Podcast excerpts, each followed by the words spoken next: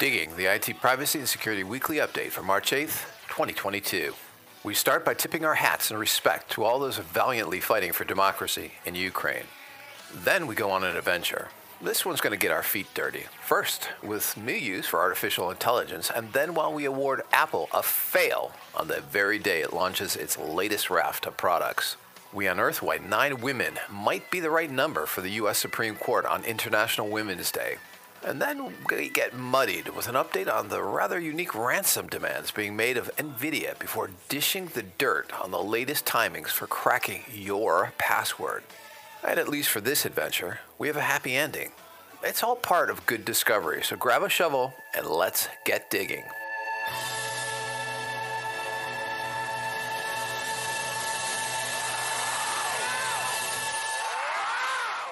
Our first story this week comes to us from Denmark via The Guardian. Roped and hogtied. Scientists use AI to decode pig grunts. Scientists believe that the AI pig translator, which turns oinks, snuffles, grunts, and squeals into emotions, could be used to automatically monitor animal well being and pave the way for better livestock treatment on farms and elsewhere. We have trained the algorithm to decode pig grunts, said Dr. Elodie Briefer, an expert in animal communication who co led the work at the University of Copenhagen. We now need someone who wants to develop the algorithm into an app that farmers can use to improve the welfare of their animals. Working with an international team of colleagues, Briefer trained a neural network to learn whether pigs were experiencing positive emotions, such as happiness or excitement, or negative emotions, such as fear and distress, using audio recordings and behavioral data from pigs in different situations, from birth through to death. Writing in the journal Scientific Reports, the researchers describe how they used the AI to analyze the acoustic signatures of 7,414 pig calls recorded from more than 400 different animals. While most of the recordings came from farms or other commercial settings, others came from experimental enclosures where pigs were given toys, food, and unfamiliar objects to nose around and explore. The scientists used the algorithm to distinguish calls linked to positive emotions from those linked to negative emotions. The different noises represented emotions across the spectrum and reflected positive situations such as huddling with littermates, suckling their mothers, running about, and being reunited with the family, to negative situations ranging from piglet fights, crushing, castration, and waiting in the abattoir. The researchers found that there were more high pitched squeals in negative situations. Meanwhile, low pitched grunts and barks were heard across the board, regardless of their predicament. Short grunts, however, were generally a good sign of porcine contentment. So, what's the upshot for you? This may pave the way for new automated systems in the livestock industry that monitor sounds on farms and other sites to assess animals' psychological well being. Our next story comes to us from Ministère de la Transition Écologique and USPIRG.org. Fail the fix. Apple, Microsoft, and Google all receive poor marks. Laptops and smartphones made by Apple, Microsoft, and Google are considerably less repair friendly than those made by competitors Asus, Dell, and Motorola, according to a new report. These findings may be unsurprising to people who like to fix gadgets, but the data to back them up comes from an unusual source the companies themselves. The report, released today by the U.S. Public Research Interest Group's Education Fund, draws on data companies are now releasing in France to comply with government's world first repairability index law, which went into effect last year. The law requires manufacturers of certain electronic devices, including cell phones and laptops, to score each of their products based on how easily repairable it is and make that score, along with the data that went into it, available to consumers at point of sale. So, what's the upshot for you? How did they score? Well, Apple was the worst for phones and laptops. In the second worst place was Microsoft for laptops and then Google for phones. Our next story out of Russia comes to us from Telegram via Twitter. Stopped on the streets of Moscow? Your phone is not private anymore. This message and accompanying photo were published on the 6th of March 2022. Police officers in Moscow today are stopping people, demanding to see their phones, reading their messages, and refusing to release that person if they refuse to allow access to the phone.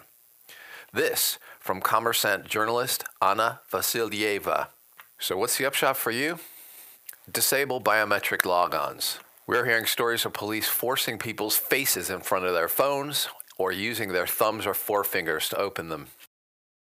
Our next story is global from Ars Technica. Hackers find a new way to deliver devastating DDoS attacks.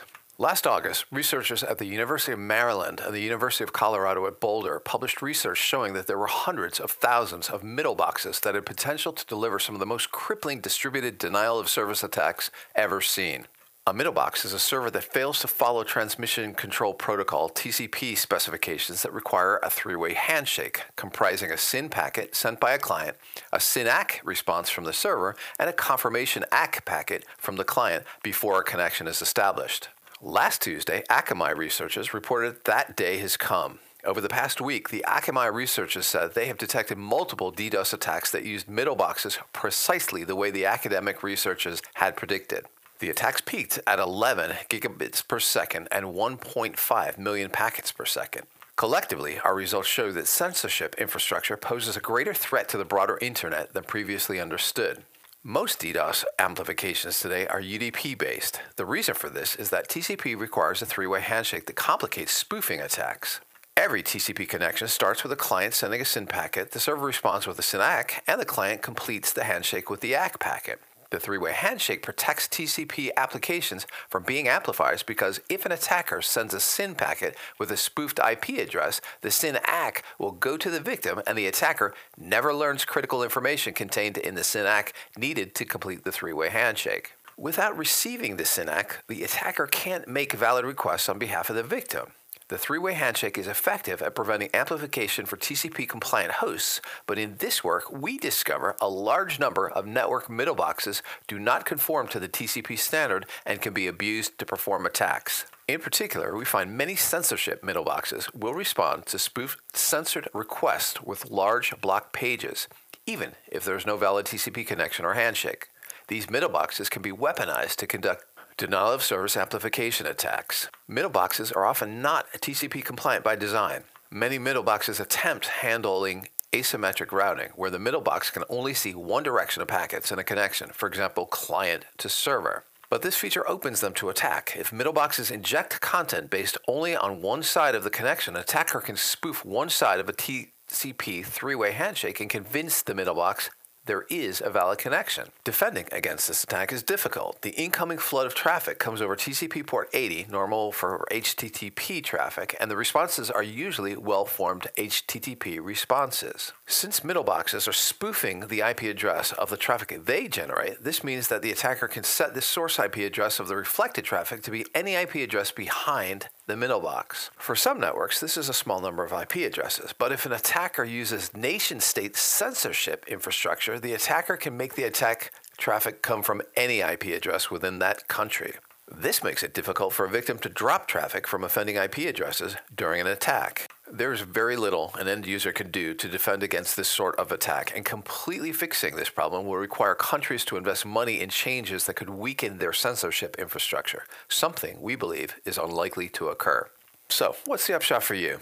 Most individuals likely do not need to worry about this attack, but service providers have been working with DDoS mitigation services so they are prepared if the attack is used in the wild. Our next story out of the US from Ars Technica. Cybercriminals who breached NVIDIA issue one of the most, well, unique demands ever. A ransomware group calling itself Lapsus Dollar Sign first claimed last week that it had hacked into NVIDIA's corporate network and stolen more than one terabyte of data. Included in the theft, the group claims, are schematics and source code for drivers and firmware. A relative newcomer to the ransomware scene, Lapsus Sign has already published one tranche of leaked files, which, among other things, included the usernames and cryptographic hashes for 71,335 of the chipmaker's employees. The group then went on to make highly unusual demands remove a feature known as LHR, short for light hash rate, or see further leaking of stolen data. What's Light hash rate. Well, light hash rate works by looking for specific attributes of Ethereum mining algorithm. When one of those attributes is found, LHR limits the hash rate, which dictates mining efficiency by around 50%. We designed GeForce GPUs for gamers, and gamers are clamoring for more, NVIDIA officials wrote when unveiling LHR. So, what's the upshot for you? On Tuesday, Lapsus dollar sign modified its demand. Now the group also wants NVIDIA to commit to making its GPU drivers completely open source. If NVIDIA does not comply, Lapsus dollar sign says, the company can expect to see a new leak that would include the complete silicon, graphics, and computer chipset files for all its recent GPUs. Our next story is global from Hive Systems. How an 8 character password can be cracked in less than an hour. Due to the progress in graphics technology, most types of passwords require less time to crack than they did just two years ago. For example, a seven character password with letters, numbers, and symbols would take seven minutes to crack in 2020, but just 31 seconds in 2022. So, what's the upshot for you?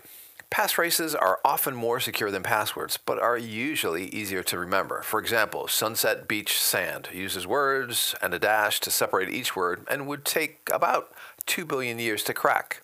But always, if you have the option, go for a complex password and two factor authentication. Our next story out of the US from MSSP Alert Google acquires Mandiant. Google is acquiring Mandiant to boost the Google Cloud security business, the companies have confirmed. The price tag is $5.4 billion US. The deal surfaces roughly one month after Microsoft apparently explored a Mandiant buyout. Google's been an active buyer in the cybersecurity market, acquiring Siemplify in January 2022 and investing in Cybereason in October 2021.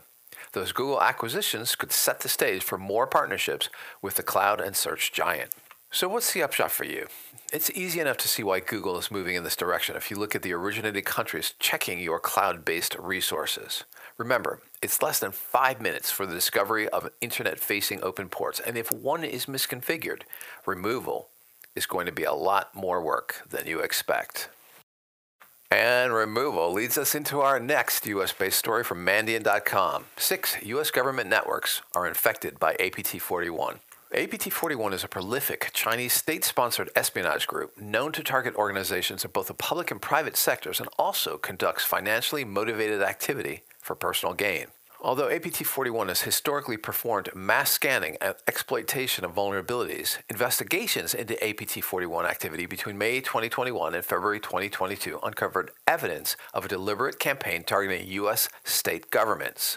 During this time frame, APT 41 successfully compromised at least six U.S. state government networks through the exploitation of vulnerable internet facing web applications, often written in ASP.NET. In most of the web application compromises, APT 41 conducted .NET deserialization attacks. However, we've also observed APT 41 exploiting SQL injection and directory traversal vulnerabilities.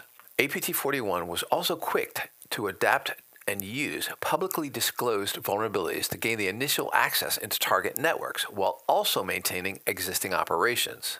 On December 10, 2021, the Apache Foundation released an advisory for critical remote code execution vulnerability in the commonly used logging framework Log4j. Within hours of the advisory, APT 41 began exploiting the vulnerability to later compromise at least two U.S. state governments as well as their more traditional targets in the insurance and telecommunications industries.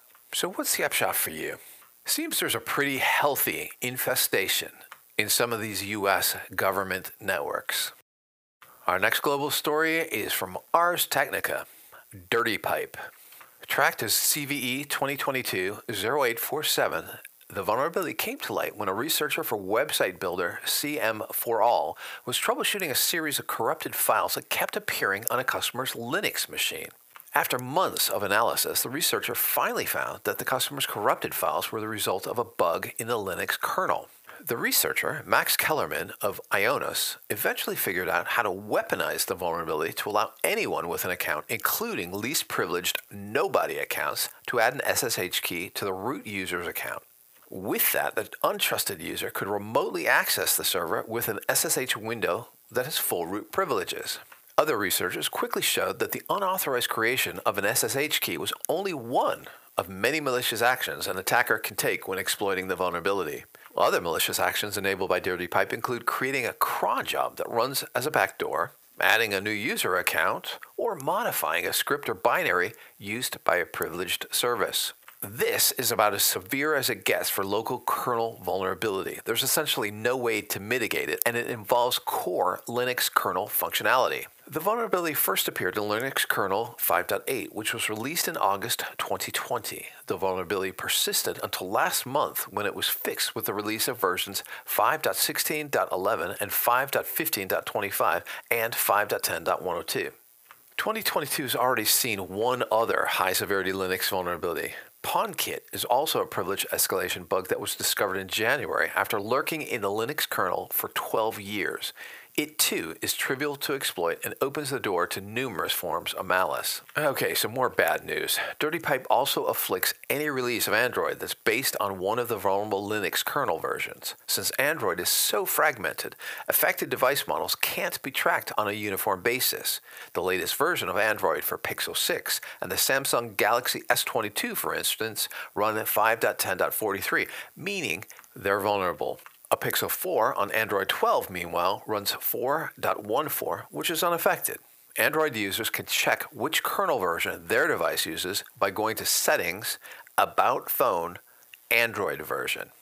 So, what's the upshot for you? One mitigating factor is the kernel version that introduced the vulnerability is 5.8, which is relatively new. Many production servers aren't running 5.8. Our next story is global and comes to us from research firm Armis. 20 million UPS units are exposed to takeover. Three zero day vulnerabilities identified in Schneider Electric's APC brand uninterruptible power supplies, or UPSs, could allow an attacker to not only gain a foothold on the unit's network, but even potentially disable, disrupt, and destroy the UPS and attached assets. More than 20 million devices are affected. Armis researchers found three separate zero day vulnerabilities in APC smart UPS units, each of which has its own CVE number. The first is a TLS buffer overflow. The second is a TLS authentication bypass, and the third is an unsigned firmware bug. Both TLS exploits are triggered using unauthenticated network packets, while the third requires the attacker to craft a malicious firmware update triggering its installation via the internet, a LAN connection, or using a thumb drive. This is possible because the affected devices don't have their firmware updates cryptographically signed in a secure way. So, what's the upshot for you? If your devices are affected, it's essential that you upgrade their firmware as soon as possible. Both Schneider Electric and Armis said there's no evidence that these vulnerabilities have been exploited, but it's only a matter of time. We have a quick global story from Zero Day Initiative. Patch Tuesday for Microsoft. It's once again Patch Tuesday, which means the latest security updates from Microsoft have arrived. Take a break from your regularly scheduled activities and join us as we review the details of their latest security offerings. This was a big one, with vulnerabilities in multiple Windows products and components, some serious enough to lead to remote code execution attacks. The big one on the list is the Exchange server vulnerability that would allow an unauthenticated attacker to execute their code with elevated privileges through a network call. It's also listed as low in complexity, but with a high exploitation likelihood. Bugs in Microsoft Defender, Microsoft Office, and Windows Event Tracing also got updates. So, what's the upshot for you? Over 70 different issues with Microsoft products were addressed. Our next story is global and comes to us from, of all places, CISA.gov. Mozilla addresses two actively exploited zero day flaws in Firefox. The Cybersecurity and Infrastructure Security Agency, CISA, added two critical security vulnerabilities in Mozilla Firefox. Successful exploitation of the flaws can cause a program to crash or execute arbitrary commands on the machine. Yesterday, Mozilla released Firefox 97.0.2, Firefox ESR 91.6.1, Firefox for Android 97.3.0, and Focus 97.3.0 to address the two zero day vulnerabilities that are actively being exploited in attacks. The U.S. agency, CISA, has ordered federal civilian agencies to address both issues by March 21st, 2022. So, what's the upshot for you? Two weeks to update your Firefox browser? It should already be set to auto update. Our next U.S. story comes to us from docs.house.gov, the annual threat assessment of U.S. intelligence community. U.S. intelligence leaders and House lawmakers on Tuesday signaled they remain on edge that Russia could unleash a digital salvo on the country and its allies as Moscow's invasion of Ukraine escalates. The various remarks made during the public segment of the House Intelligence Committee's annual Worldwide Threats hearing are the latest acknowledgement that while Russia has engaged in some malicious activities against Ukraine, the Kremlin has yet to fully deploy its legions of hackers, and that what until now have been minor skirmishes could grow into full scale online conflict with ramifications for the rest of the world. This report provides the U.S. intelligence community's perspective and lines up with what was said in the House of Representatives today. So, what's the upshot for you? Well, they're not pulling any punches in this report. Our next story out of the U.S. from ISC Squared Women in IT Privacy and Security. Women make up just 25% of the cybersecurity workforce, according to a recent ISC Squared report. It's better than years past, but we can do better.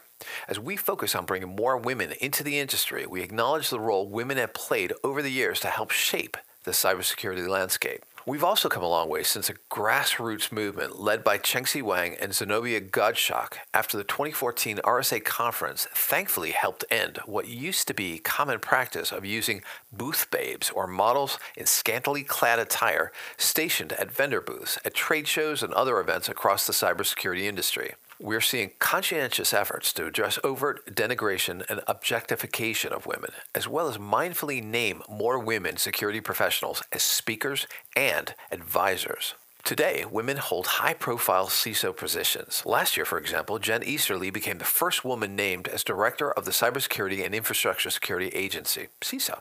So, what's the upshot for you?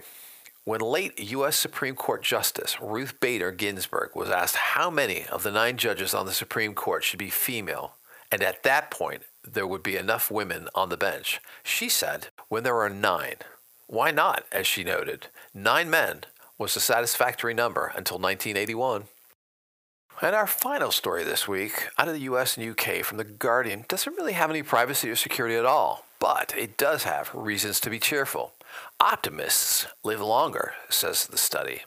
Given prior work linking optimism to longevity, healthy aging, and lower risk of major disease, it, it, seemed like a logical next step to study whether optimism might protect against the effects of stress among older adults, said Dr. Lewina Lee, a clinical psychologist at the Veterans Affairs Boston Healthcare System and assistant professor of psychiatry at Boston University.